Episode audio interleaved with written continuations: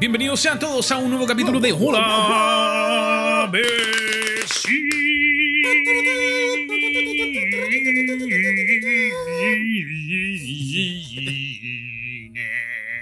Vecine, vecine, hola vecine, nuevo capítulo, episodio número 50. Hemos llegado a las bodas. Bodas de oro de Hola Vecino, Hola Vecine del universo vecino. 50. 50 capítulos, ¿quién lo diría? O sea que ¿Quién si tú estás escuchando esto por primera vez, eh, tenías una fiesta para atrás Sí, interminable. lo lamento, pero hay 50 Lo para atrás. O sea que si te gustó este capítulo, si oye, qué buena onda la, la vibra de los cabros. La dupla. Eh, 49 capítulos para que disfrutes. Uh, esto lo empezamos, fue un sueño bonito que partió el año 2021. 2021. Cacha, ¿Viste? No hemos sido, eh, hay épocas en que hemos sido Sí. muy productivos. Incluso en un principio sacábamos dos, tres capítulos a, A la, semana. semana. Oh, Pero salud locura. mental, cosas que Claro, cosas ahora uno a la semana, a veces uno cada Una dos media, semanas. Pero media. mira, lo interesante de esto es que la semana pasada no grabamos porque nos confundimos de, de producto. Sí. O incluso esperamos un poco la contingencia Claro. para que se arme una mejor Exacto. fórmula del programa. Fuimos al cine, vimos, ¿Verdad? vimos serie, entonces traemos alta data y mucha información para compartir con ustedes en este, un capítulo más de Hola Vecine. Nos puedes seguir por arroba eh, hola vecino guion bajo en Instagram. Exacto, y si tú nos quieres escuchar o ya nos estás escuchando en Spotify, Spotify, en Spotify, puede ser en eh, Spotify, arroba hola, no, búscanos en Spotify como hola vecino. Sí. Antes de partir, eh, hay un audio que nos mandó un gran amigo, el Paul Meneses. Nos mandó un audio hace como un poquito menos de una semana. ¿Ya? Y como hoy día grabamos, yo lo escuché. Ojo, el, el audio es muy largo. Son como ah, ya, ya. de Ocho minutos. cuatro horas de un minuto. Un podcast, mini podcast. Pero tengo que contarlo bien cortito. Porque él nos habla de, eh, nos recomienda eh, que veamos los espíritus de la isla. Ya la vimos. La vimos. Para los temas del Oscar, dedito para arriba, todo bien. Y él dice, nos cuenta una breve experiencia. La voy a mencionar a la rápida. Por favor. Dice que él hace como 20 años trabajaba en una maestranza. ¿Qué, so- qué es una maestranza? Intuyo que son como cosas más de construcción, de, de cosas Claro. metalúrgicas, Ah, por ya, ahí ya, me la llevo. Perfecto. Y habían dos tipos, uno grande y gordo y otro chico y flaco, que se odiaban, pero así se detestaban. Claro. Se repelían y parece que se molestaban todo el rato. Y todo el mundo decía, o sea, él cuando llegó, chico nuevo a la pega, decía, oye, ¿por qué estos buenos se odian tanto? Debe ser de broma. Y después le dijeron, no, ellos eran mejores amigos antes, Ah. pero ahora se detestan. Y ahí el Paul les dice, oye, pero ¿por qué se tienen tanta mala? Y dice, porque literal, el negro, que era de uno muy negro, se cagó al otro. Y el Paul dice, se lo cagó en plata, se lo cagó con la mina, con el mino, no sé. Y dice, no, se lo cagó. Y ahí cuenta la historia. Pero literal. Literal. Ahí cuenta la historia que parece que uno de ellos había hecho un sándwich. Y este sándwich estaba un poco descompuesto. ¿Ya? Y el otro comió, así la típica, así como, ah, no voy a comer un poquito de Claro. pan al chip. La guay es que se le revolvió la guata, quedó medio malena, y después, como en, esta, en estas fábricas pegas tienen que bañarse, Exacto. al momento que van al camarín, el que había comido la cosa mega turbia, eh, la típica chiste de los años 90, de que se le acerca y le tira un gas a la cara. ¿Ya? Pero como estaba un poco removido el asunto, salió No, con todo. no, no, y real No. lo defecó en su cara. Se pusieron a pelear, el mito creció y, y- y- y él se acordó de la película con esa experiencia. Tremenda historia, weón. Y tremenda manera de empezar este capítulo también.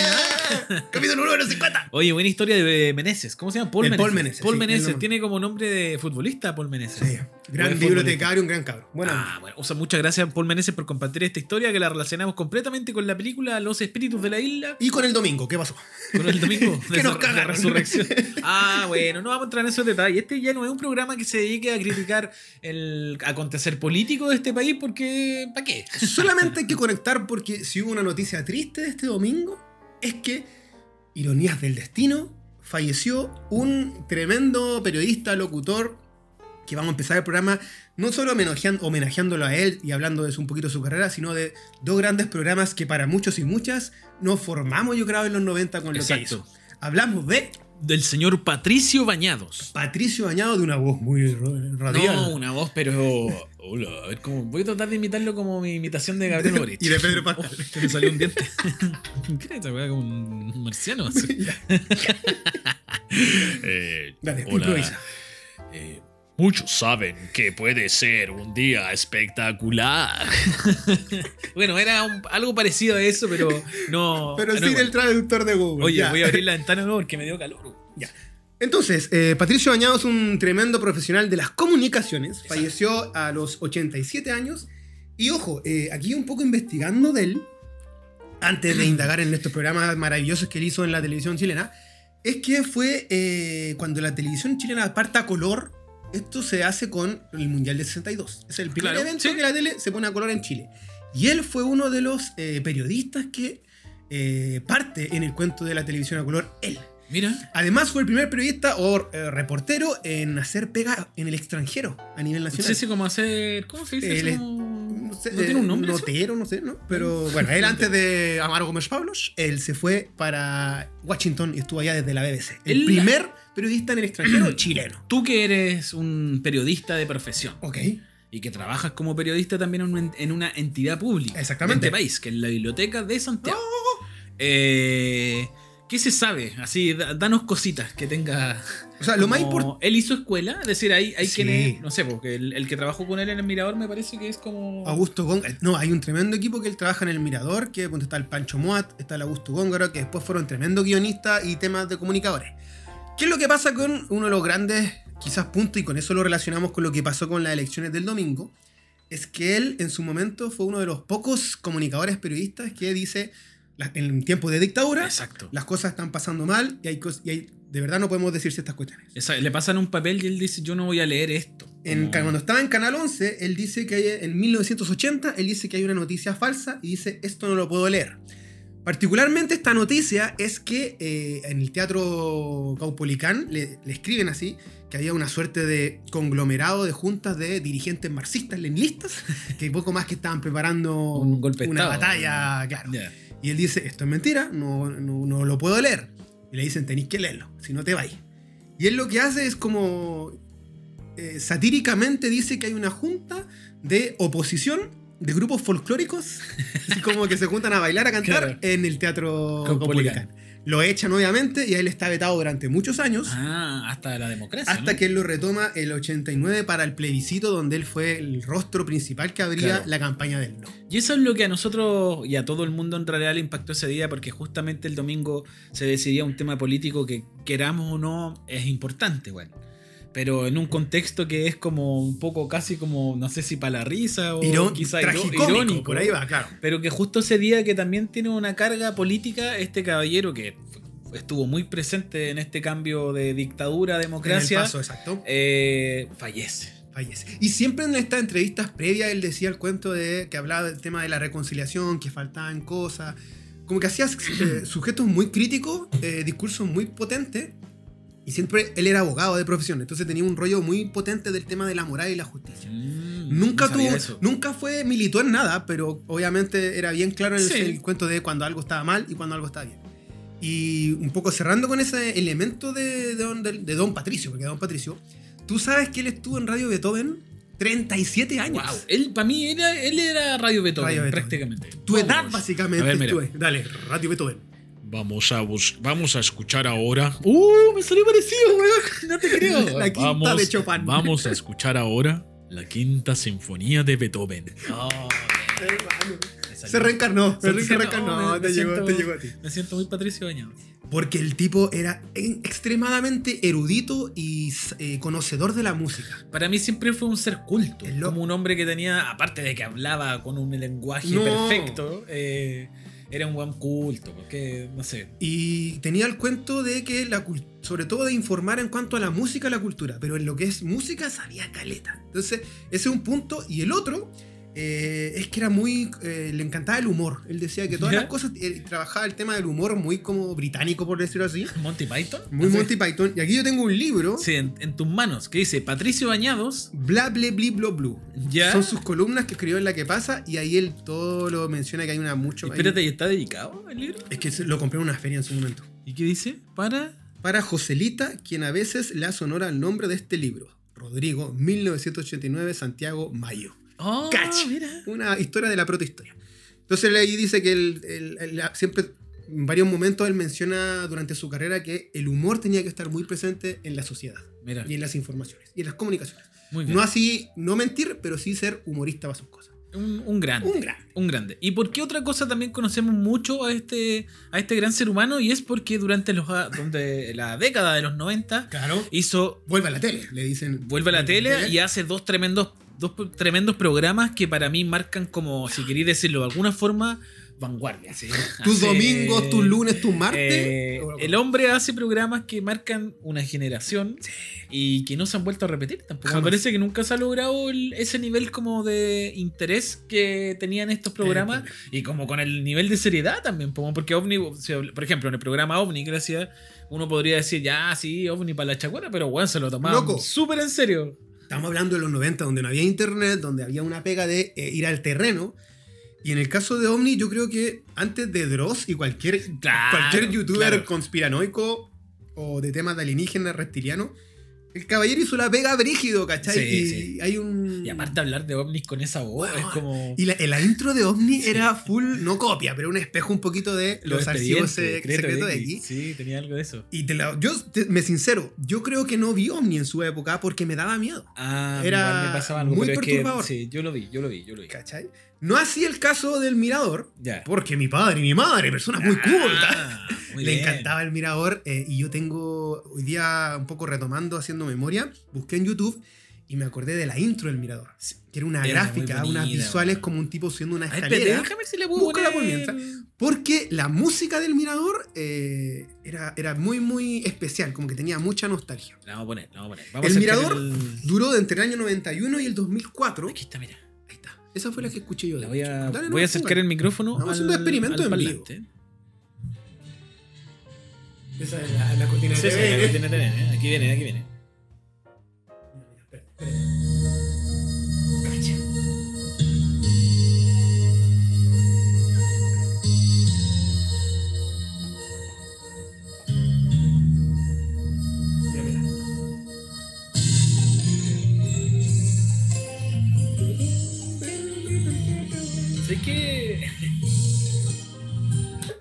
¿Sabéis qué ¿Qué, pienso? qué Pat Metheny? No, no, ¿qué pienso de esto? Que es como una música, casi transición entre la música de la noticia y del tiempo. Eh, da, da como esa sensación, pero lo que tenía de espectacular este programa era su contenido. Mira esa gráfica, mira no, esa la gráfica gráfica. era muy buena. ¿Eso quién lo hizo como Sammy Ben Mayor? ¿no? Por oro, no sé, una wea así. Eh, no, eh, yo también estuve visionando unos programas y me acordé que hace un tiempo atrás cuando me regalaron el libro de la... Cuando la Charlie me regaló el libro que se llama Gente Común, que relata como un poco la historia de las vivencias de personas que fueron a Blondie, por ende se, se hace como una conexión y una especie de biografía del lugar. Eh, mencionan lo de las fiestas Spandex. Y lo que hay en YouTube de fiestas Spandex es justamente Ese lo que grabó el, Mirador en el año 91 eh, en este fenómeno que ocurría. Era un reportaje especial que, bueno, el mirador, el concepto, ahí insisto, chiquillos, chiquillas, los que estuvieron lo vivieron bacán los que no, indaguen, porque de verdad una experiencia. Partía con Patricio Bañado en cada programa haciendo el ancla al reportaje que venía. Claro. Y era un poco en su palabra, en su tono, muy, muy late. Así, antes, Sí, el late po. antes del late. Porque metía chiste y hacía la intro. Él aquí en este episodio en particular habla de las fiestas Spandex, que fueron ocho, en el Teatro Esmeralda. Que estaba en Mata con En Mata. Santiago. Y ahí este reportaje particularmente lo hace Augusto Góngora, que después hace cine video. Exacto. Y ahora viene con un documental de la Maite Alberdi, porque eh, lamentablemente él sufre de amnesia muy no, y espérate, el único registro videográfico que existe de mi película es de un capítulo de cine y video de Augusto Góngora. hermano, todo está Que está, que está en YouTube. Todo está Está en YouTube. La cosa es que eh, también hice la pega de ver, eh, por lo menos de este reportaje de las fiestas de Ah, yo Spandex. también lo vi. y yo te digo, es un proto MTV. Esta Es idea de, de mezclar videos raros. ay, Porque mezcla, Claro. mezcla entre escenas de películas. Hay sí. una edición muy así como vanguardista y Exacto. experimental que hoy lo veo y, dice- y uno dice, esto lo podemos ver incluso en un Reels hoy por hoy. Exacto. Pero esta pega está hecha Hace Quiz- 30 años. y con cintas, lo más seguro es que estaban pegadas y pegadas. Claro. pues. Quizá ahí lo que no sabemos es si el equipo que estaba trabajando en la parte como de edición y toda esa weá, a lo mejor eran cabros que también tenían este mismo espíritu Yo creo que Augusto- de vanguardia y todo El caso de Augusto Góngora Moat, ahí fácil yo estaba, que estaba en los 20. Entonces Se ve joven, con Sí, ese- y está le mete- y le mete chiste, y Sí, le- está y le- con un bigote. Y es chistoso porque en ese, cuando hablan de la fiesta de Spandex, era que su espíritu era como muy de la locura post-dictadura, donde se juntaban, literal, cuicos, punkies, lanas. Lana. Sí. Y sale un personaje entrevistándolo que es tanto que ni siquiera sale el GC. Claro. Y es Jordi Castell. Es Jordi Con Castell. otra nariz, Porque pero él filo. estaba metido en la fiesta, en la parte Sí. de la como, pro- como producción de la fiesta. Exacto. Él, Andrés Pérez, me parece había Andrés Pérez, Andrés. Pérez. Y estoy seguro que en el reportaje se escucha la voz de, de este tipo. Se me olvidó. Bueno, el weón, sorry, sorry. sorry. más, po. Sí, sale hablando a alguien y si le ponía atención a la voz, eh, yo podría asegurar que es Lemebel el que está hablando. y es bonito porque ahí tú estás viendo casi como, como cuenta tu libro de la Blondie. Yo creo que esos espasmos de lo que hoy por hoy quizás en una noche puedes encontrar Sí, o hace unos años podías encontrar en, en la nocturna Sí. chilena o en la bohemia. me parece. Eso hablamos siempre nosotros, de, de sentir que ya no existe una bohemia ni una, Sí. ni una movida nocturna. Digo, eh, existe, muy de nicho, ahora como que todo es muy de nicho, pero ya no hay un lugar como un bar. Ya, uno podría decir Bellavista, pero no, No. sé si Bellavista hoy por hoy es como el, el- el referente de bohemia. Yo me he dado cuenta, pero cual tata, eh, me llega uno que otro reel historia eh, muy en verde de gente que está en, en la volada de Monte tú, del trap. Claro. Y que efectivamente van a unos su, Sí, sucuchos uno- de- del Claro, centro. se juntan en otros lugares. Maravilloso que exista, pero aquí es bonito verlo como en un tiempo donde no habían redes sociales, Exacto. eh, la gente llegaba sin un afiche de por medio, sin un link, sin un mensaje, y están ahí Es que- 6.000 personas por fiesta. Imagínate, po, eh, antiguamente existía Bellavista, que por- durante muchos años siempre fue como el lugar de la bohemia.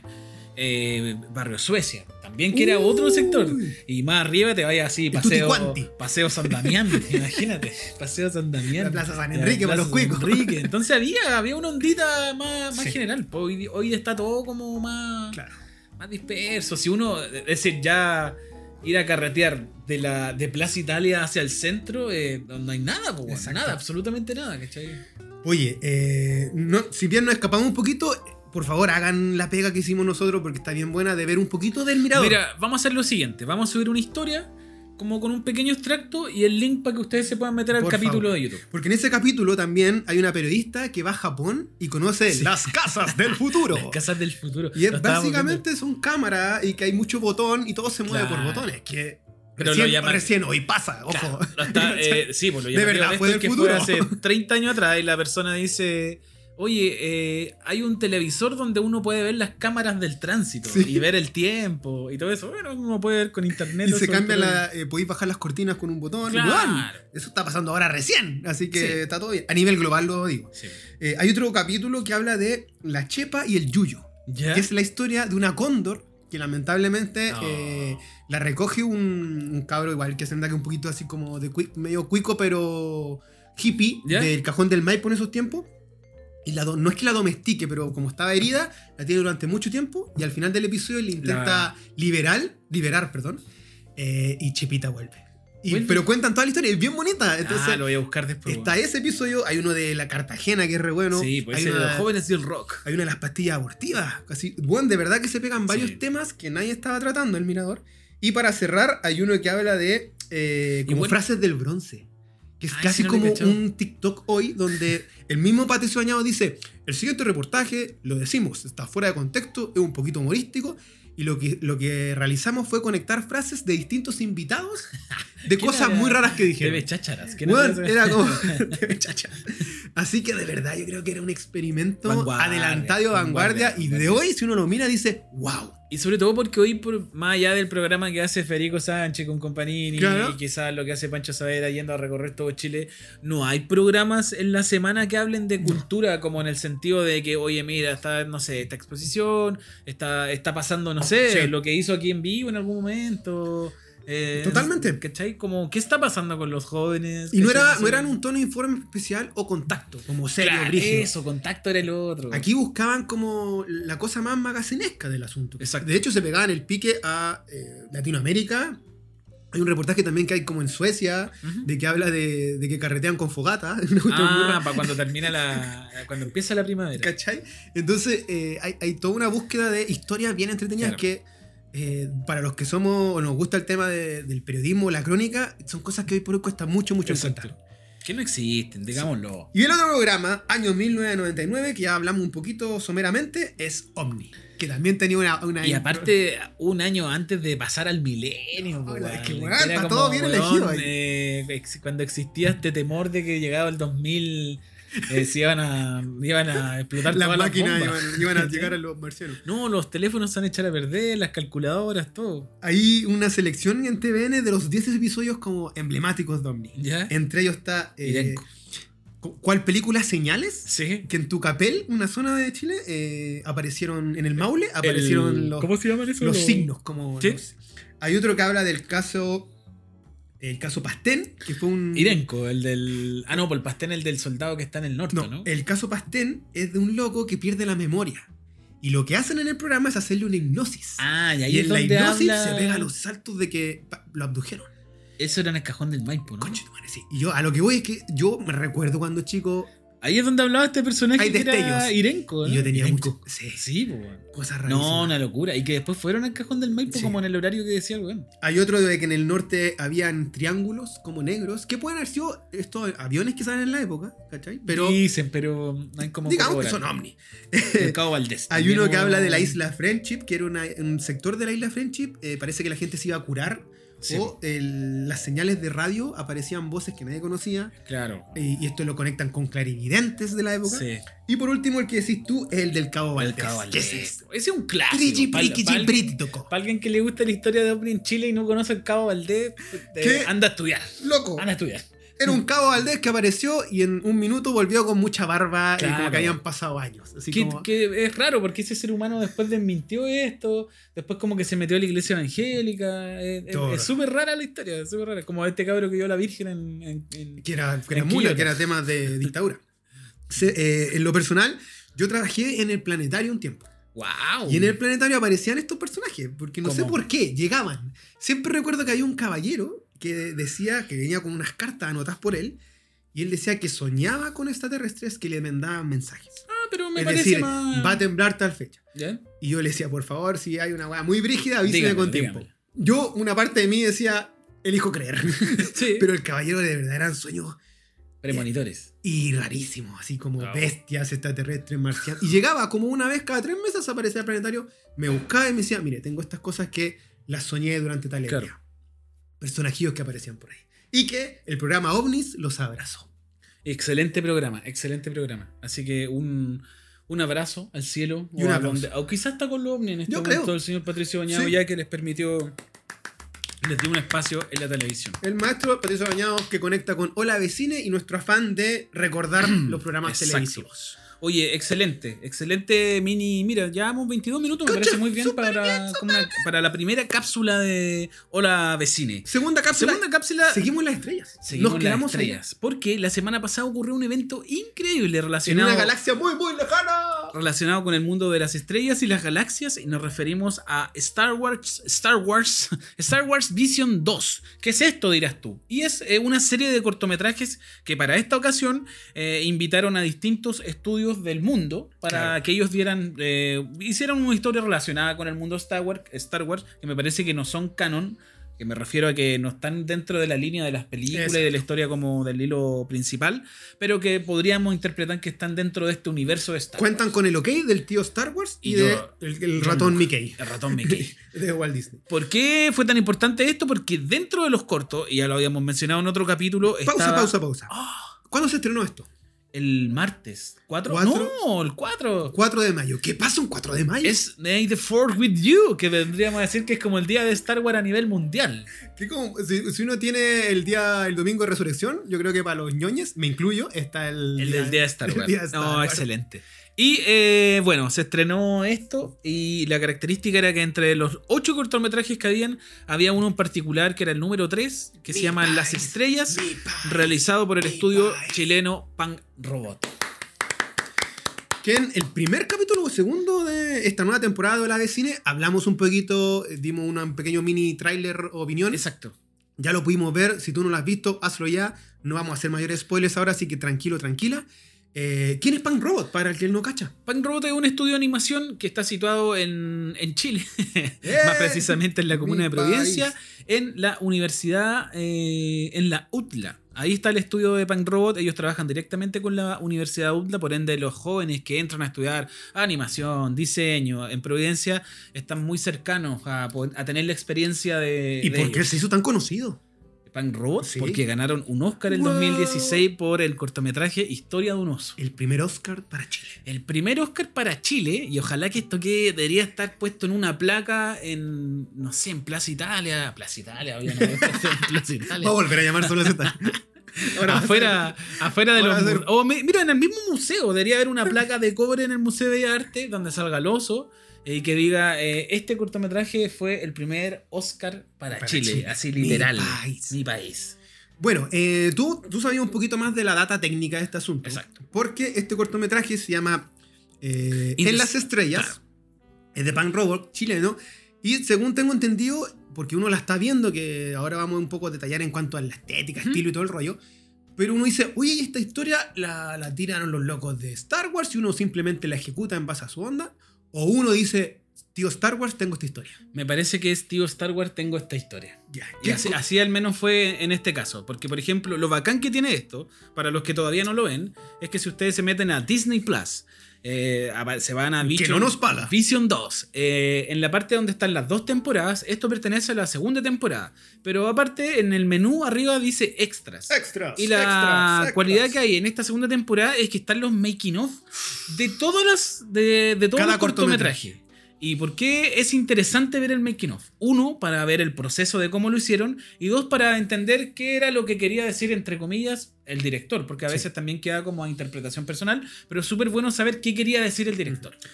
Y dentro de lo bonito que tú nos contaste, o me contaste a mí fuera de programa, es que hay algo muy específico con En las Estrellas. Que dijeron así como, el espíritu de Star Wars está en este cortometraje. algo así, ¿o no? Sí, sí, sí, como que el- en, el, en el making of sale hablando, el primero que sale hablando un tipo que trabaja, no sé si es como productor de Lucasfilm o algo así. Un trooper. Y es como... Un. Cuando nos entregaron esta historia, nosotros sentimos que era lo que representaba como casi al 100% el espíritu de Star Wars, porque George Lucas, cuando armó Star Wars, siempre quiso hablar como de los opresores y de los, oprimidos. Y este cortometraje habla mucho de eso. En realidad, la mayoría habla un poco de esta dualidad de la, del Del lado bien y el oscuro, mal, del sí. bien y el mal, la oscuridad, la claridad y todo eso. Pero este hace muy, mucho hincapié en llevarlo a nuestra cultura, si queréis decirlo, porque Exacto. Ahora, eh, los ocho, vamos a ir desgranando un poquito a la rápida, tranqui, los ocho cortometrajes que yo creo que todos en base al país al que pertenecen, tienen... hace un reflejo de la cultura propia de cada zona. Y en el caso de Chile, háblanos. Exacto. Eh, se, se toma un poco de la cultura Selknam para hablar cómo llegaron estos eh, seres, como podríamos decir, malignos Sí. a apoderarse de las riquezas naturales y Sí. extinguir una, una sociedad que en realidad acá lo que pasó fue un genocidio. En donde eh, a la cultura la, literal la mataron. La Así cultura como indígena, los colonos Exacto. y chilenos mestizos poderosos, terratenientes, arrasaron. Arrasaron. Pero, y, y uno podría decir, pero ¿cómo tan hueones? Es decir, porque esto no fue hace tanto tiempo, fue hace ¿No? 100 años. sí. Eh, ¿Por qué llegaría gente a un lugar donde hay una, una cultura que claramente estaba viviendo otra, Milenarios. eh, otra realidad con, sus con sus ritos, que es lo más llamativo? Con su porque lo- cosmovisión. los Selknam tenían esto de los ritos donde se pintaban, Claro. eran como si uno, es decir, yo voy a poner un ejemplo, yo español, llego a un lugar eh, que no conozco y de repente veo que de, la- de los matarrajos salen un disfrazado. como nadie. Me asusto más que la chucha, pero después entendiendo un poquito más o menos la onda, eh, yo me pregunto, ¿cómo, ¿cómo mierda no hubo nadie que dijera como, weón, esto no lo podemos exterminar? Esto es como que... eh, Y la Charlie me dio una buena respuesta. Y Catolicismo. me dijo, aparte del catolicismo, me dijo, ¿sabéis por qué? Porque eran ignorantes, weón. Sí, po. No, no hay ninguna otra razón para que alguien quiera matar a otro por ser distinto más que la ignorancia. Sí, hay un temor, hay un miedo. Y bueno, desaparecieron. Sí. Dejaron un poco de su historia porque finalmente igual quedaron algunos vivos. Incluso hace poquitos años murió la última persona que sabía hablar Sí. Yakan. Exacto. Eh, y este cortometraje hace un poco un homenaje a estas culturas que fueron como depravadas, depravadas. ¿Se puede Sí, decir? Como, eh, a través de esta como de este paralelismo entre el imperio y los pueblos más pequeños. Y trata la- este cortometraje de dos hermanas que son como de esta tierra autóctona, como que son Claro. indígenas, obviamente dentro del universo Star Wars, de una raza específica, donde hay un- una gran base de un imperio que es muy similar a una forestal, básicamente. Claro. A, a una usina, no sé. Y que empieza a, como bien decís tú, depravar, degradar todo lo que es la ecología, la naturaleza, Exacto. la cultura. Ellos venían a buscar principalmente agua. Así como agua limpia. Lo- Mira, hay muchas coincidencias. Exacto, hay mucha coincidencia. Eh, y ahí uno va viendo si entra en los detalles. hay un, un momento, ponte tú, en que se ve una suerte de eh, balsa, que es muy al estilo la, eh, Claro. Patagona, La Calufe, y aquí, Sí. no sé, está como toda esta estética. También hay otro momento donde hay unos pinturas rupestres que son muy del, corte. Sí, pues eso es muy de. de Y, y para el lado de los malignos hay como estas máquinas, los, ¿cómo se llaman? ATT, los que, son, que tienen un, un cuento estéticamente diferente, ¿cachai? Que eso es lo que se ve como más. Más sudamericano. Exacto, es como una, hay un latinismo en la estética. Exacto. Y por lo demás, eh, si bien habla tres líneas, Amparo Noguera Amparo Noguera le pone la voz en español a la generala mala del. Eso, a la general mala. Eh, ¿Qué decir de este cortometraje? Es muy Bonito, me parece que la historia está súper bien explicada y no solo como ah, haciendo justamente esta como referencia histórica que también lo menciona el director, que es Gabriel, eh, sino que conectándolo con el espíritu de Star Wars en donde eh, en las últimas películas que se hizo de la trilogía se hablaba de que la fuerza no era como una agua que podían tener los Jedi solamente. Sino que la fuerza está como en todo el universo, en todas las cosas. Entonces aquí se menciona que algunos seres tenían esta como capacidad de, de- de estar como en la fuerza. Y esa fuerza se ocupa para poder hacer, entre comillas, el bien. O para cuidar el, el medio ambiente. Qué paréntesis, el gran argumento, quizás la gracia de todos los productos hoy por hoy de, de Star Wars.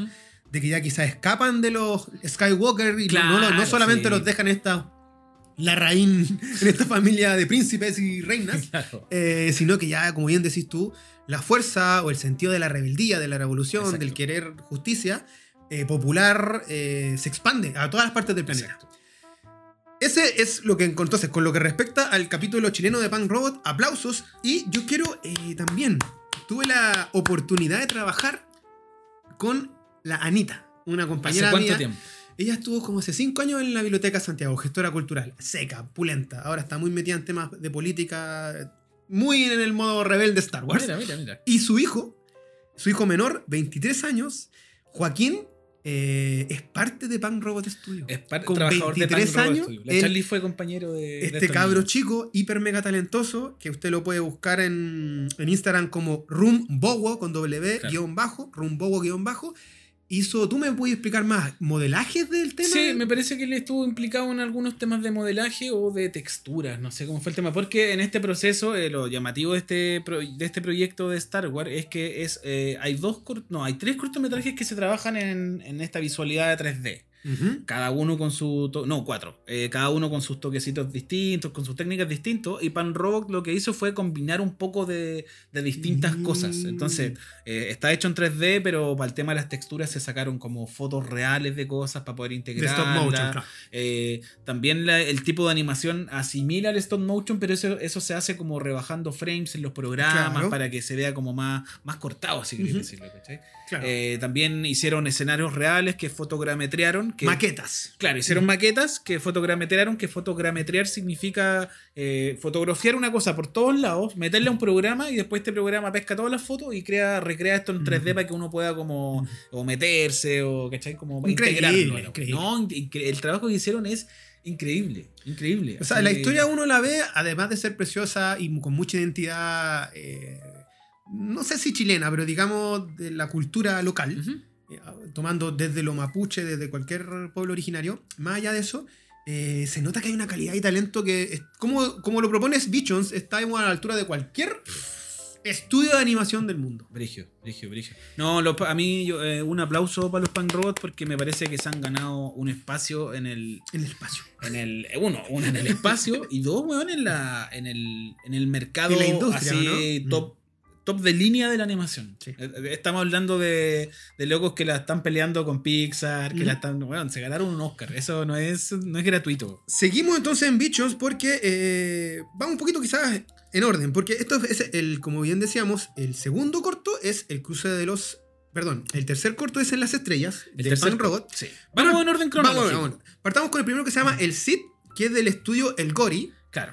que es un estudio español que Que- ganó el Oscar No, el que ese pasado año. conflictivo, porque fue el que le ganó el Oscar a Bestia. Exacto. Bestia era el que nosotros le tiramos muchas flores porque a Charlie había trabajado ahí. Y aparte porque Chile, mi país, mi país. Y tenía, y no es menor, po, Ujú. eh, habla un tema que también está relacionado con nuestra actualidad, que Totalmente. tiene que ver con la dictadura. eh, era tremendo cortometraje. Sacando estas discrepancias del bien y el mal, del lado oscuro y la fuerza, Claro. eh, yo vi este del corto y también tiene una visualidad y una estética que ya muy de este estudio. Sí. Hay un corto en Love, Dead and Robots, segunda temporada, Que debe ser de ellos también. que es de la misma seguro. cuestión de una chica que en su, ve como un edificio al frente a su reversión. eh, Sí, es de ellos, es de ellos. El mismo. Sí. Y bueno, aquí cuenta la historia de una Sid ya renegada que eh, como que ya no quiere ser del lado oscuro Claro. y la empiezan a venir a buscar desde su fantasma hasta un mismo Hasta para un que mismo se reintegra la oscuridad nuevamente. Pero eh, la reflexión de ella viene como desde el arte. Desde la Desde pintar con, lo- con el claro y el oscuro. Exacto. Los colores también están en claro. la fuerza. Entonces, me parece que. Aquí voy a spoilear, pero da lo mismo. Porque no es el chileno.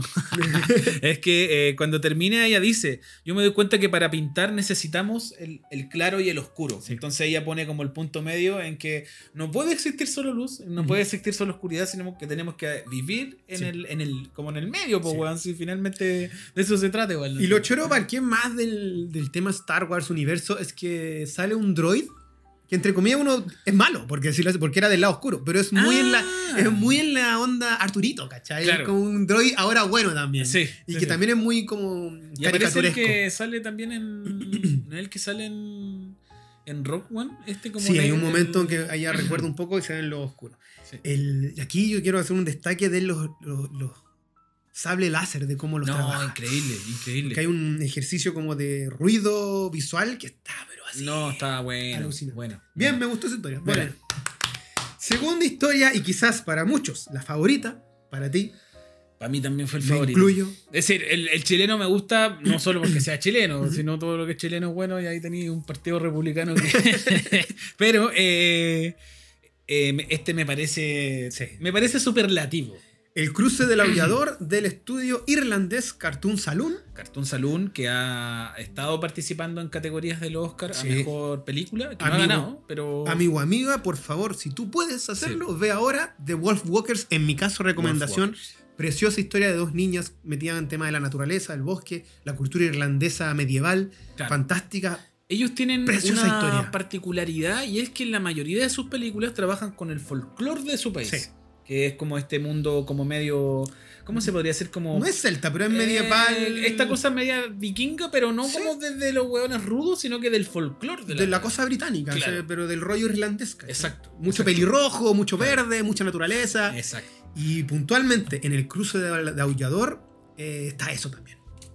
Pero lo más interesante es que trabaja la historia de tres niños, una chica y una niña puntual, que un poco le da la vuelta a tuerca al universo Star Wars. Claro. Y es que quizás desde la necesidad de el escapar de un sector oprimido, eh, debe unirse al lado oscuro, pero desde un rollo muy Jedi, en el sentido como del aprendizaje, de que es tu- esta es tu oportunidad, lo vas a lograr, Sí. tenéis poder. Es decir, eso se nos releva, como revela como un poco hacia el, hacia el final. Sí, exacto. Pero eh, lo bonito es que ellos, por ejemplo, para hablar como de los Sith o de la, del lado oscuro, eh, pescan a las brujas, que son las. ¿Cómo se llama? Tienen un nombre que también sale como en esta película de los, de los irlandeses. Ah, la Banshees. El Banshees, que Ujú. son las, las brujas que ellos tienen en su que es como folclore. una Banshee Cheats. ¿cachai? Banshee Seed, Entonces agarran eso para hablar un poco de la oscuridad, pero increíble. es un cortometraje hermoso y yo creo que se logra más como esta, esta parte como emotiva, si queréis decirlo de alguna forma, porque está trabajado en 2D, y 2D. me parece que el dibujo alcanza a tener una expresión distinta. weón. Tienen esta idea del, del rayón marcado, de las líneas, Claro. de los cruces directos, como muy geométrico, Exacto. pero bonito en color, bonito en, Sí, en impresión, como en, en expresión, ¿cachai? Y obviamente trabaja el- un, un tema que cruza quizás en Visions, en todas las categorías, en todos los capítulos, es que hay un personaje femenino predominante. Sí, En todas. En o sea, todas. en todas hay un personaje femenino, acá también, que es esta niña, pero es preciosa la visualidad del corto, No, la animación hermoso. y eh, la música. Tiene un, un- este estudio tiene un, un cuento con los coros antiguos, claro. y acá también hay unos coros de fondo alucinantes. No, no, es eh, muy, muy recomendado. Muy, muy recomendado. Aparte que siento que no habíamos visto como Porque claro, lo que hablamos siempre de Star Wars, que es como ya Skywalker, ¿cachai? Como... Eh, lo bueno, lo ya, incluso hasta la historia de Darth Vader es bonita, ¿cachai? Es como weón, Sí. así, ¿cachai? Y esta empieza como con un tema de opresión, porque eran como niños que estaban así como obligados a trabajar como en las minas, una cosa así. Muy Peaky Blinders. Claro, y como que uno de estos niños anda con un medallón que alguien le regaló, que eso no lo muestran, pero se da a entender que tiene que ver como con el lado oscuro y no con el lado bueno. Y cuando él decide dejar, que eso es lo Ella, otro, es ella. Lo otro que es bacán es que cuando termina ese cortometraje, lo voy a decir, así que no quieren saber lo que voy a decir adelante en tres minutos. Eh, cuando termina no queda claro si ella está arrepentida o no. Sí. Ella se va y su última mirada hacia cámara, que es cuando se va cerrando la, la weá, no, tú no estás seguro si ella está, está bien o está completamente arrepentida de la decisión que acaba de tomar y eso se, se siente, weón. O que está Exacto, es como hay una incertidumbre, una, un poquito de confusión Claro. de que estoy eligiendo bien. Y aparte que eran niños, weón. Sí. Entonces también este, este tema histórico de que seguramente para todas las guerras que han ocurrido en la historia van a buscar niños Bueno. que los sacan, le prometen weá y nada. si a ti pues, te weón. gusta el diseño, la ilustración, el- los personajes de cada niño están tan bien hechos Brutal, como hay un, el chico que tiene como una suerte de ojera muy, Sí. y un corte de pelo así, oh loco, pero No, no, es, es que está increíble, está, está, increíble. Está muy muy, bueno. muy, muy Hiper aplausos para el cruce del aullador eh, de Cartoon Saloon. Episodio 4, Yo soy tu madre, y es de Ardam Studio, estudio británico, que ha hecho, entregado maravillosas cosas como Wallace y Gromit, Pollito en Pollito de fuga. Que viene la 2. Pollito en fuga. Yo tuve la suerte de conocer cuando trabajé en Puerto Papel al ¿Ya? director de Pollito ¡No! en Fuga. Eh, ¿Cómo se llama? Eh, Peter Lord, que Oh, estuvo para Peter Lord, uno de los Peter cuantos festivales de animación que se hacen en Chile, que es Chile Monos. Sí. Eh, vino y justo estábamos trabajando en Puerto Papel y nos fue a ver a Puerto Papel y andaba con los monitos de... ¡Qué bacán! Sí, no, una locura, una locura. Eh, Bueno, por- probablemente el, el único que va como en un tono comedia full absoluta, comedia. Démosle así, juguemos. Que es muy Ardam Studio también. Y muy en, su, muy, muy en su representatividad Sí. de la weá. Y es choro igual porque tiene. Yo creo que re- tiene los códigos estéticos de Star Wars. Exacto. Esta idea de pasar de una pantalla a otra con la, la, la- la- la esfera que se cierra, Sí. el cruce de lado, del, Exacto. y tiene la musiquita de fondo, tiene los ruidos. Hay un ruido de chubaca por ahí, hay unos bo- sonidos de unos botones por ahí. Claro, Todo es lo Star es- Wars, pero infantilizado y cómico. No, es muy bueno. es Y muy se bueno. llama, bueno, de hecho, bueno. Yo soy tu madre, porque la historia cuenta Exacto, es para el, otro lado del juego. de una niña que, que- que quiere ser piloto, su mamá es un poquito intempestiva, ella es como mecánica. Sí. Y por ahí qué razones tienen que competir. En Claro, como la típica actividad familiar de colegio de fin de semana y ella no le quiere decir a su mamá que está esta competencia de padres y hijos. Sí. Porque le da como un poco de vergüenza. Porque es muy ¿cachai? chatarrera, porque es muy loca, claro. Y ahí uno va a ver y entrar en la historia y te cagáis la risa. Una historia muy sencilla, pero es muy, muy divertida. Sí. Y los personajes son increíbles. Muy, muy buenos. chico, la- No, muy bueno, muy bueno. Y esta como especie de. Porque hicieron como una especie de. Convirtieron en Arturito como en un perro. weón. Es increíble. El diseño es increíble. Así que todo bien también para Yo Soy Tu Madre de Ardam Studios. Exacto. Seguimos con. eh, y aquí ya me gustó. Vengamos. Si a ti te gusta el anime, si a ti te gusta Jujutsu Kaisen, si te gusta Kimitsu no Yaiba, o todo lo que está de moda, lo que pasa con Viaje a la cabeza de la oscuridad del estudio Mir, que es coreano. Es coreano. eh, aquí hay unas, unas peleas, sobre todo. Sí. Hay uno muy, muy, Yo muy creo choro. que ese fue el que menos me gustó. Si tengo que ser sincero. Pero por una cosa de que el anime ha trabajado tanto la fantasía y toda la weá que como que ya no es. No sé. Y es que no- muy honesto en el género, en el sentido que es casi como un chonen, en el sentido que hay como Sí, un loco que pelea, una loca que ayuda, pero también es protagonista. Claro. Pero que lo interesante es, es que cuenta la historia de una chica de un pueblo también que eh, se supone que tienen sueños premonitorios en base a dos estatuas, que una es el bien y el mal, y obviamente hay un cruce de un Jedi que está un poco conflictuado, que le ayuda a destruir una de estas estatuas, y entre medio aparece un Sith, y ahí todo se va un poquito a la mierda. Lo pero bacán- está el, el eterno dilema del cine oriental, el bien y el mal, se mezcla un Sí, poquito, peleas. Exacto. Sí, está, está muy interesante, visualmente también es muy bonito, pero no, a mí no, no sé, no me, no me gustó tanto. si Pero porque estáis más acostumbrados al género, quizás. Claro, quizás ya es como, sí, aparte que la, la versión anterior de Vision también había sido completa como de japo y coreano, entonces no... Este estudio está a cargo de eh, tu cara. Esa, esa- ¿Cómo se llama la de. ¿Cómo se llama? La de, el, que es como el spin-off de. Las pistas de Avatar. Ah, ya, ya, ya. Kira, no, cara. Kira. Ya, ya, no, pues ese fue el otro estudio. No, no, sí está. Sí, yo investigué por cada uno. Estoy seguro que es el de lo, del, el de, el del hoyo. No, esos son los del corto de, de- que vamos a hablar un poquito más Ah, adelante de The Weeknd. Ese fue el que. Pero en fin. Bueno, eh, tienen varias cosas también. Hay- y tienen unas cuestiones con League of Legends que están metidos. Ah. Hay mucha cosa en ese cuento. Seguimos con La bailarina de la espía del estudio francés. eh, ¿cómo es? 88 pesos. Sí, La Caquette de Francia. Sí. eh, que podríamos decir que es como la historia que más escapa del cuento Star Wars Claro. porque es un poco de espionaje. Es como más. A mí me gustó porque sigo un poco la. Le siguió la pega a los, estos cabros de este estudio de la Cacat. Eh, tienen un cómic que es muy bonito que se llama El último hombre en la Tierra, que no es el mismo que hizo Fox Serie, no Ujú. tiene que ver con eso.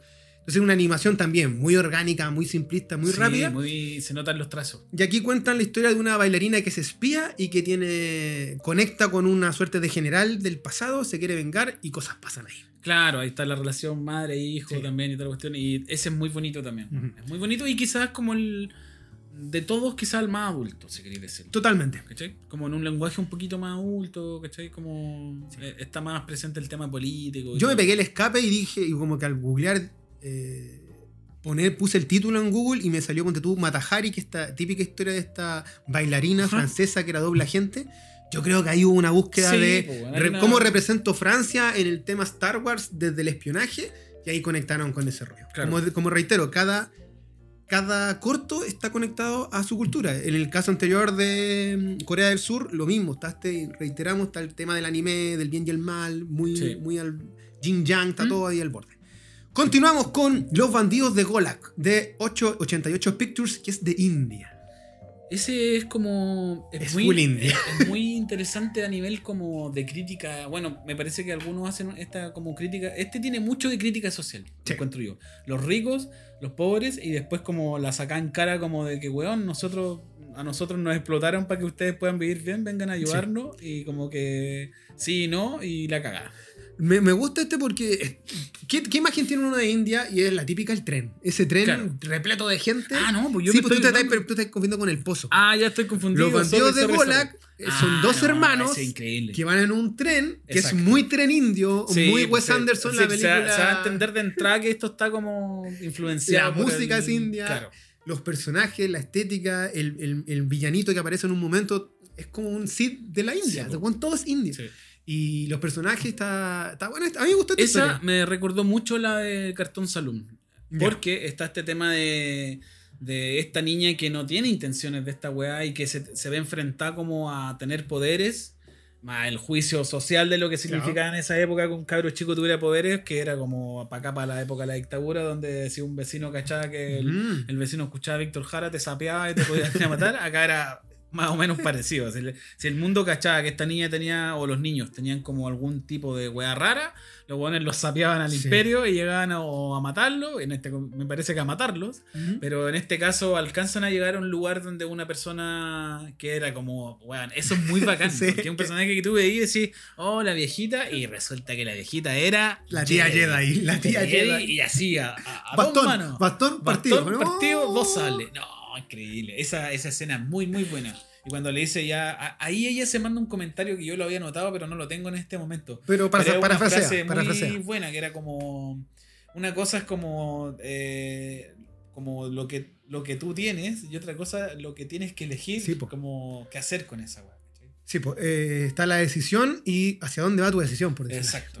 Muy bueno. No, buena historia, bueno. me gustó. y es muy bonito el. Me costó 3D. entrar, sí, por el por eso. Yo soy como que me cuesta un poquito cuando son, no quiero decir rústico, pero obviamente el espíritu de la que fuera Sí. así. Pero después va en la historia y es bonita y es bacán. No, está Dos bueno, hermanos, está etc, etc. Y después viene el del pozo. Y aquí yo me, me- me costó, pero desde la historia y desde la animación. No me gusta esa animación. Sí. ¿cachai? Este estudio es Japo, es de Dart Shatagio, que es Japón gringo, y estos hacen, han hecho unos cortos de The Weeknd, cuestiones de videojuegos, series para Netflix también, una, Ah, que, se llama, me parece que una que se llama Índigo, Sí. es de ellos, y cuenta la historia de un pueblo que es como un pueblo obrero que tiene que hacer un hoyo, encuentran un mineral, los milicos o los troopers se van, los dejan ahí a lo que fuere, Claro. y ellos tienen que ir a pedir ayuda a una ciudad medianamente... Es decir, lo que se da a entender es que a través de, de esta como extracción se construye un pueblo lleno de diamantes eh, y de luces. Claro, lleno de la weá. Y Que puede ser la del Mandalorian o no? Sí, la de esta parece, temporada weón, última. Coruscant, Que es como de muchos Sí. diamantes. sí. Ahora, yo no sé si esos diamantes eran los mismos diamantes que sacan en, para hacer No, los porque sables. esos son. No, no son. son Ah, ya, ya. no, es distinto. Ya, ya. Bueno. Eh, buena, a mí me gustó. Encontré, claro, la animación no está tan bonita, eh, los Ujú. personajes tampoco, pero me gustó este rollo como de. como que, que que finalmente tú, mostrar. el más social, sí. Por lejos. eh, el más social y me, es bacán, eh, es súper interesante que al menos en Vision se haya mostrado lo que hay detrás de, de todo lo que o sea, ha significado construir un imperio, Mm. eh, reyes, pueblo y toda la weá, porque siempre detrás de eso hay pueblos que han sido oprimidos para trabajar como esclavos o, o mano de obra barata y todo lo Claro.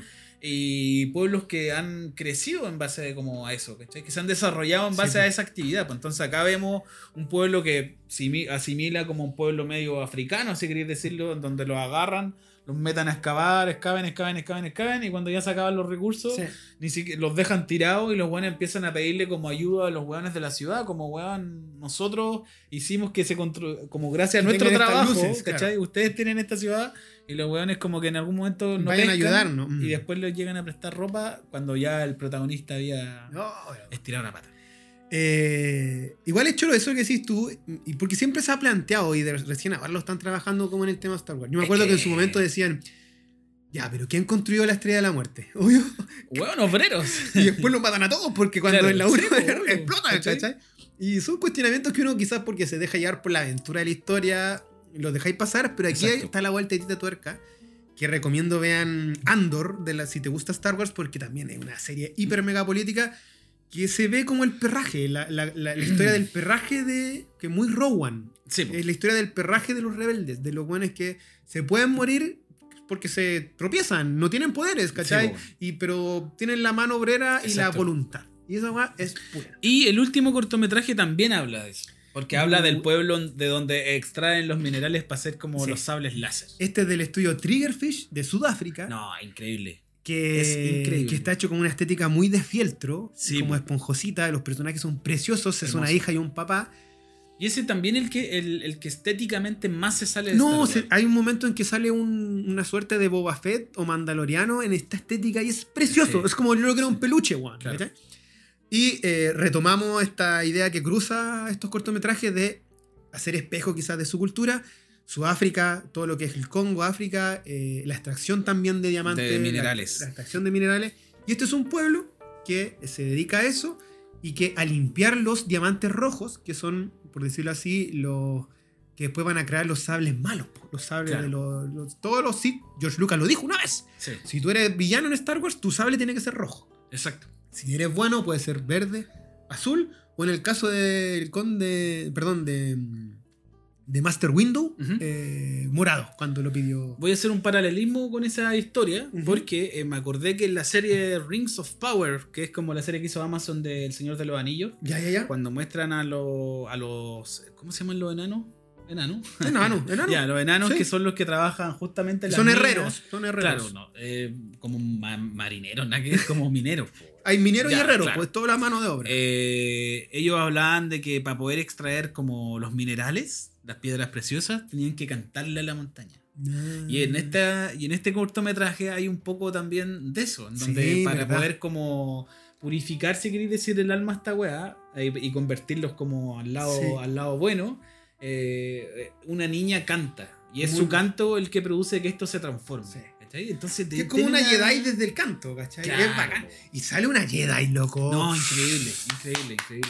increíble. También, una testimonio muy estilo africano, Exacto. con estas ropas de colores, Pero de cuello es- holgado. este, este también siento que es como el más crítica social en donde, y, y muy parecido al, al- al segundo que ha sido el favorito, en donde un niño, es decir, una Una niña, eh, la sacan de su trabajo y los Sith empiezan a sapearla para ponerla Sí. a prueba, ¿cachai? Para ver hasta dónde puede llegar, eh, para llevársela. Eh, aquí, si queréis, pasa algo similar, pero desde el lado de los Sí. Jedi, ¿cachai? Como, y eh, en donde eh, niños que en un contexto en donde su única vida iba a ser eso, porque el padre también en un momento como que cede a esta idea de, de la loca que le dice como, oye, bueno, tu hija tiene otras capacidades, me parece que se puede venir con nosotros. Y un padre que entiende que quizás eso es lo mejor que le puede pasar a un hijo. ¿cachai? Y como que la sede, entre comillas. Pero, weón, es muy, muy buena la historia. Es preciosa. Y ocurre lo que hab- hablábamos al principio de todo esto, que es como bacán que ya no sean los Skywalker, ¿cachai? Sí. O los Jedi así como de manto, sino que se empiece a manifestar y empiecen a mostrar que la fuerza está en otras cosas. Que cualquier ¿cachai? rebelde, pues, no, quizás no puede ser tener la fuerza, pero sí eh, to- tocarla, llegarse, sumarse Claro. al cuento. Y estéticamente, insisto, este corto me gustó porque es precioso, es muy kawaii, cute, pero desde el, como de la cultura africana y la, ella, que son como unos ositos. Sí, no, No, yo pensaba que era como lindo. o chino o coreano por la estética. No había Pero cachado el que este era acento es típico acento gringo, Ah, sí, como, negro, ¿cachai? Sí, como pues, africano. más neutro. Ahora, eh, algo que no mencionamos y que es muy bonito y que tiene que ver con la representación del, del pueblo en cuestión es que el que se llama En las estrellas tiene que ver con la cosmovisión Seglan. Porque Ah. ellos hablan de que sus antepasados cuando Están mueren arriba. son los que se convierten en estrellas. Entonces hace esta como relación Toda que tiene razón. que ver como con la cosmovisión que ellos tenían.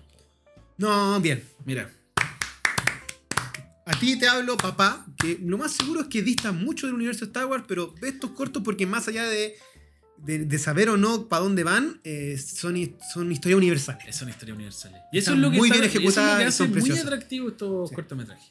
Ahora, eh, ese día que fue el May the Four with You, May the Four with You, eh, Disney, no Disney, sino que casi todas las plataformas tenían así como ya todos los contenidos de Star Wars, ¿cachai? Entonces mostraban. Y la plataforma Star Plus, que es como Disney, eh, tenían como ya en todas, eh, en todas estas series hablan de Star Wars. Y había un capítulo en particular de How I Met Your Mother que se llamaba como la trilogía, en Sí. donde los weones imaginaban que iba a ser de ellos porque se habían puesto de acuerdo para ver la trilogía de Star Wars cada tres años. Entonces veían, no sé, la trilogía del 2003 y decía, oh, ¿qué irá a pasar con nosotros el 2006? Y imaginaban esta situación y, weón, es un capítulo que es para cagarse la risa. También, Es sí. increíble. Y también está el capítulo cuando Ted está muy enamorado de Stella, Claro.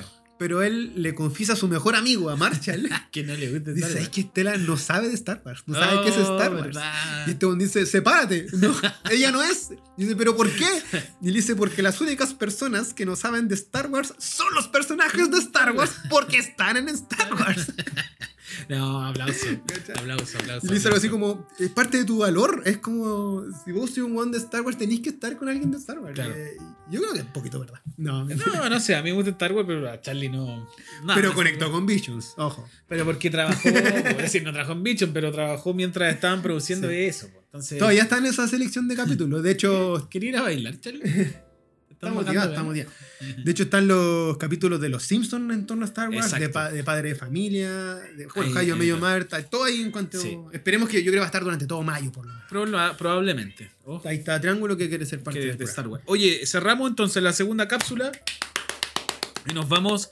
¿Nos Última, vamos a la tercera y o la dejamos para otro capítulo? No, cortito, démoslo. Ya. En base de porque está presente, está en cartelera y porque la pasamos bien y la fuimos a ver al. Exacto. Y porque tiene que ver con algo que no es menor y es que. La es una- galaxia de nuevo. La galaxia.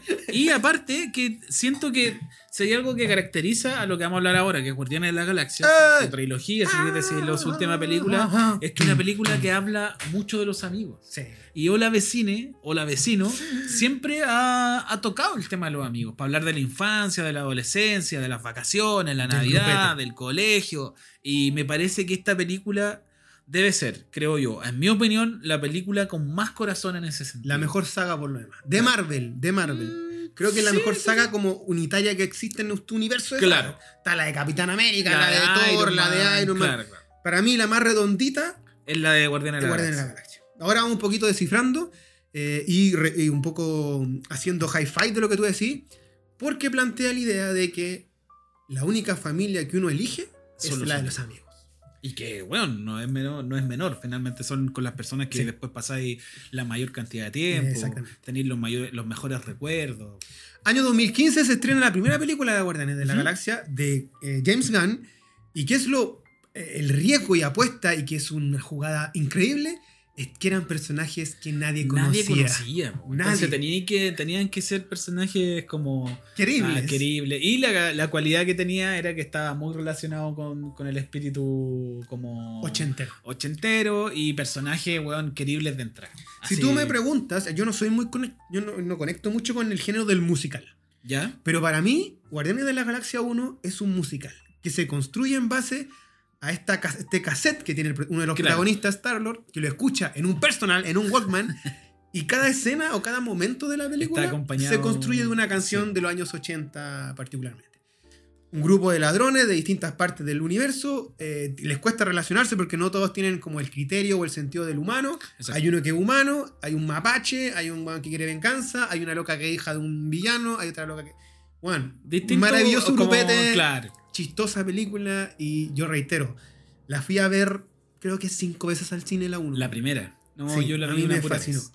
Pero porque lo que decís tú, es una película muy de matiné y yo creo que James Gunn tiene obviamente un tipo que cual Abrams se crió con George Lucas, se crió con Spielberg, Claro, claro. con Joe Haciendo Dante. cine de. un Entonces, loco, así- hace una película entretenida, graciosa, obviamente imperfecta, pero que la pasáis bien. Sí, sí. Incluso ahora, claro, yo creo que la 1 es buena, la 2 no me gustó tanto. Sí. mm. Se va como en una vuelta como, no sé, con el típico villano que no es tan malo. Aquí hay un villano que, weón, tú lo odiáis de entrada, po, weón. Vamos a ver ese punto. ¿Qué pasa con la 1? Eh, la 1 plantea esta familia disfuncional que se empieza a conocer, que son puros perdedores. Nada nuevo en eso, pero lo hace bien, ¿cachai? Sí, lo hace bien. Eh, hay uno que está. bueno, el final de la 1, cuando este one se acuerda de la mamá, que su madre fallece por Claro. cáncer. Después descubrís que el malo de la 2 le había implantado el cáncer. Pero, filo, la weá es que él siempre recuerda que su mamá le dijo: Tómame la mano al Ujú. momento de morir. Y él, como es niño, es temeroso, tiene miedo y corre. Y al momento de cómo termina la 1, cuando con el villano tienen que tomarse de las manos Claro. y como armar una suerte de superpoder Genkidama, Sí. y la loca, Gamora, su polola amiga, le dice, tómame la mano, y todos se toman de la mano. Yo Claro. estaba llorando, por más, así, pero weón. Qué manera de matar a un malo de una manera tan Bien, bien. perfecta. Pasamos a la 2, que bien decís tú, quizás es mucho más imperfecta y es más mainstream, en el sentido que es más Sí, popera. Obviamente replica las fórmulas de las bandas sonoras, suena a Elo aquí. eh, Pero acá el villano es el Papa. Que Sí, es. eh, ¿Cómo se llama este weón? El weón de. Eh, de la cosa. Lo voy a buscar por mientras, pero sigue tú. Eh, opiniones de la 2. A mí no me gustó tanto la 2, incluso ya ni me acuerdo tanto de la 2. Pero recuerdo que era una historia que como que giraba en torno más como a la relación padre-hijo. Padre e hijo. Si en la Padre. 1 es la mamá y la familia, Claro. la 2 es. Star-Lord tiene un papá, pero este papá no es tan bueno. Y esta tercera entrega, me parece, porque aparte también viene a ponerle, eh, digámoslo, como punto final a lo que uno conoce como Guardianes de la Galaxia. ¿Guardianes de la Galaxia? Sí, po. Sí, sí, sí. Porque James Gunn se va y ahora James Gunn asume como la parte creativa de lo que es DC. DC, DC como estudio, como películas. Eh, me gustó mucho la tercera, porque me parece que todos los personajes cierran sus ciclos, cierran sus historias, sus arcos, si queréis decirlo de alguna forma, pero porque principalmente eh, implantan el tema de la importancia de la amistad y lo trabajan desde un personaje que no era el protagonista, Sí. que es Rocket, que no sabíamos mucho tampoco de Rocket. Sabíamos porque en la 2 él se siente que empieza a, a separarse del grupete porque no se siente cómodo ahí. Porque Claro. él dice, todos tienen como sus cuentos aquí, yo, yo no lo tengo. Como Exacto. yo soy más out- outsider, yo Sí, quiero sí. no pasarla mal, ni dejarla cagar, ni ser tan punky, pero estoy como en la dubitativa. Y al final de esa película, gracias a John Doe, que es como el papá adoptivo del personaje Sí. principal, él entiende que también tiene una familia y que también esto bueno, lo, lo Claro. abraza un poco. Exacto. Y aquí ya en la tercera entramos netamente a lo que decís tú, que son como los traumas y el pasado de Rocket del por qué él es así. Exacto. No, eh, por- Russell, Kurt Russell era Ah, nos enteramos por fin eh, cuál era la historia de Rocket y eso es lo que a todo el Wow. mundo le quiebra el corazón. Y es terrible porque además eh, él nunca quiso contar esta historia. Entonces, Nadie sabía por qué era así. Por X motivos, el, el resto tiene acceso a esto porque está como inserto en Algo su pasa, memoria visual, algo así. Y te quedan todos para la cagada, weón. y, y lo bonito es que eh, muestran a su otra familia también, que eran sus amigos animalitos, ¿cachai? Y ahí no vamos a contar más porque. Claro, la película se basa netamente en un, casi con un discurso, mensaje animalista, que puede ser súper efectista de parte de James Gunn, decir como loco los voy a hacer llorar. Voy a elegir al personaje que más quieren, Claro. te lo voy a hacer pebre, y más encima te lo voy a poner muy tierno con su entorno de historia. No, terrible. terrible. Lo hace bien, independiente de eso, de que puede ser súper efectista y como maquiavélico, pero lo hace bien. Lo hace ¿cachai? bien. Te engancháis, te lo pasáis bien, de reír. Rocket es como uno, el- no es el protagonista, Sí. pero por lo menos el- el- la línea de la historia gira en torno a eso. Y lo otro choro es que personajes que estaban muy al aire los retoma. Claro. En el caso de Mantis, que aquí queda como la psicóloga Sí, sí, sí. emocional del grupete, que es igual de importante que Drax, que tiene más fuerza, no sé. Exacto. El caso de Drax, que si bien en la película 2 era el tontito que hacía chiste, Claro. Aquí, acá vuelve a ser eh, esta idea del papá, que en su momento quería vengarse porque había perdido a su Exacto. familia, ¿cachai? No, es bonito como le han. Como El este el, el- el sentido a todos los Nebula personajes. como una nueva guardiana, una nueva líder que, Claro. que quiere al grupete, ¿cachai? Porque era, antes era como más reacia Sí. y ahora es como loco. Yo amo a estos weones, ¿cachai? Y sobre todo también el tema de cómo termina la relación, entre comillas, de amor de Gamora con, con Star-Lord, ¿cachai? Que también te- para mí termina de una muy buena forma. Y de la más real que puede ser. Exacto, no podemos decir No nada más digamos. porque sería muy entretenido que la fueran a ver. Sí. Y también replica las canciones, pero ¿qué es lo choro? Que cual proceso de tres películas en 10 años, entre los 80 y los 90, pasan 10 años. Exacto. Y esta película es muy noventera en cuanto a la banda sonora. Sí, sí, Suenan los más- Beastie Boys. Incluso en momentos 2000 era suena una tremenda canción 2000 era. Empieza con Creep de Radiohead. Ah, Excelente. Oye, otro No, punto- Weirdo, Weirdo, ama Weird. Eh, Eh, ah, sí, verdad, no. Disculpa, olvidado. Eh, punto, punto así álgido de la Babylon película. También, eh, punto alto de la película. eh, la escena, la secuencia de acción en Weón. el, en el. En la, en la entrada de una nave. Desde el Avengers Assemble, cuando aparece todo el Claro, universo a pelear, sí. esta es mi segunda. Pero esta yo creo que es mi favorita.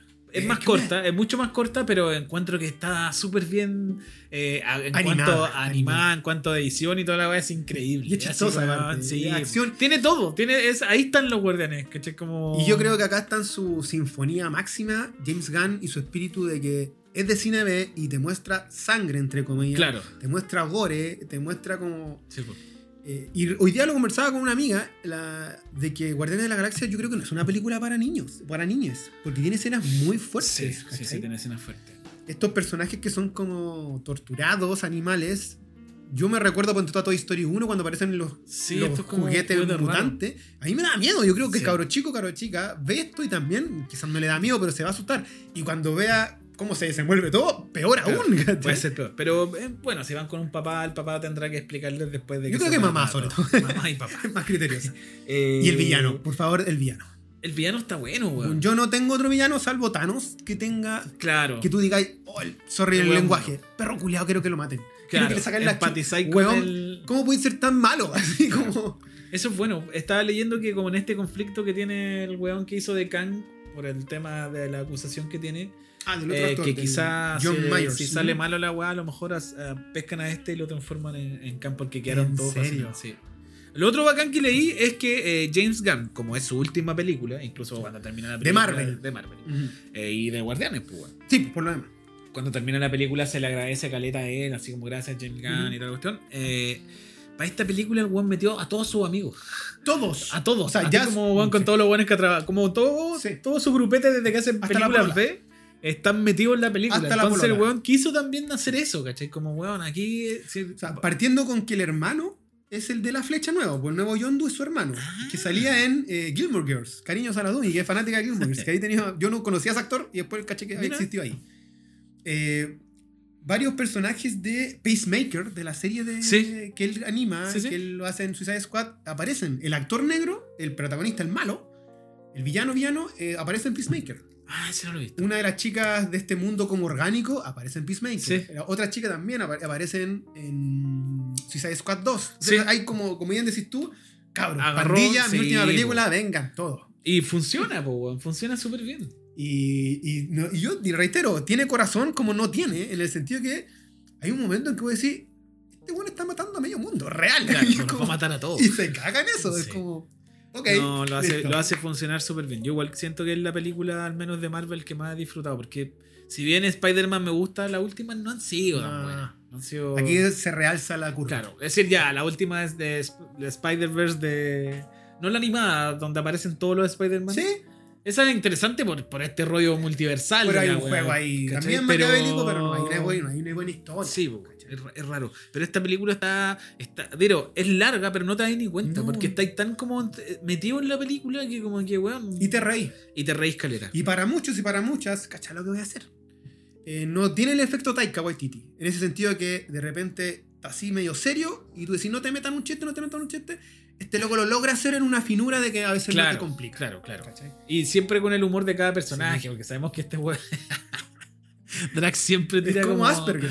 No, no tiene. No cacha la, la ironía. po. No, esa talla, la talla como de las papas fritas. No. weón.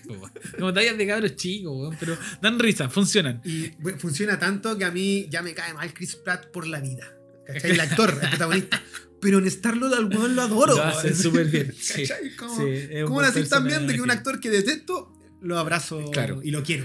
Me parece que eso está bien para hablar de la película, porque entrar más en detalle sería Sí. entrar en spoiler y sería bueno que la gente se lleve la impresión y que la vaya a ver. Es una Anda buena película para verla en familia, es una buena película para ir a ver solo al cine, Sí. en pareja, con amigos. Nosotros Sí. fuimos en amigos. Amiguete. Eh, la pasamos súper bien. Así que, así en, uno- en una semana y todavía en cartelera tiene para rato Mario Bros. Después pásate a ver Guardianes de la Todavía está Mario Bros. Tiene para rato, ¿eh? esa weá. Va a durar hasta vacaciones de invierno, por Con pichos, pichos ya están todos ahí vueltos locos. Por favor, que no suene más. Por favor, saque bola. Eso.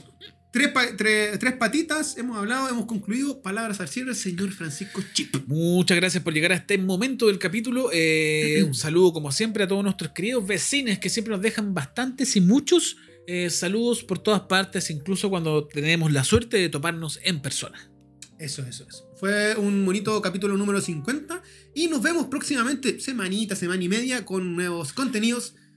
Siempre con el espíritu de la vecino, Exacto. tocando algo del pasado, pero también con las cosas buenas que nos estamos viendo, ya sea en cualquier plataforma o en las butacas. Exacto. Uy, no mencioné una serie, pero la voy a mencionar para otro Sí, capítulo. guárdatela, Voy- para que voy avance- siga avanzando. Claro. Y tenemos eh, pendiente el capítulo de que había recomendado tu, amigo de la película que a mí me fascina. Sí. The Man from Earth. ahí vamos a ver sí. cómo la decamos quizás en una, Sí, sí. una temática Esa más película grande. es buena porque es barata, es, es fácil de ver porque está en YouTube. Y, weón, eh, se pueden sacar un montón de conversaciones a través de eso. Exacto. Así que lo vamos a recomendar para otro capítulo. Eso fue todo. Este es el capítulo nuevo de ¡Hola, vecino! Vecino. Chau, chau, chau, chau, chau.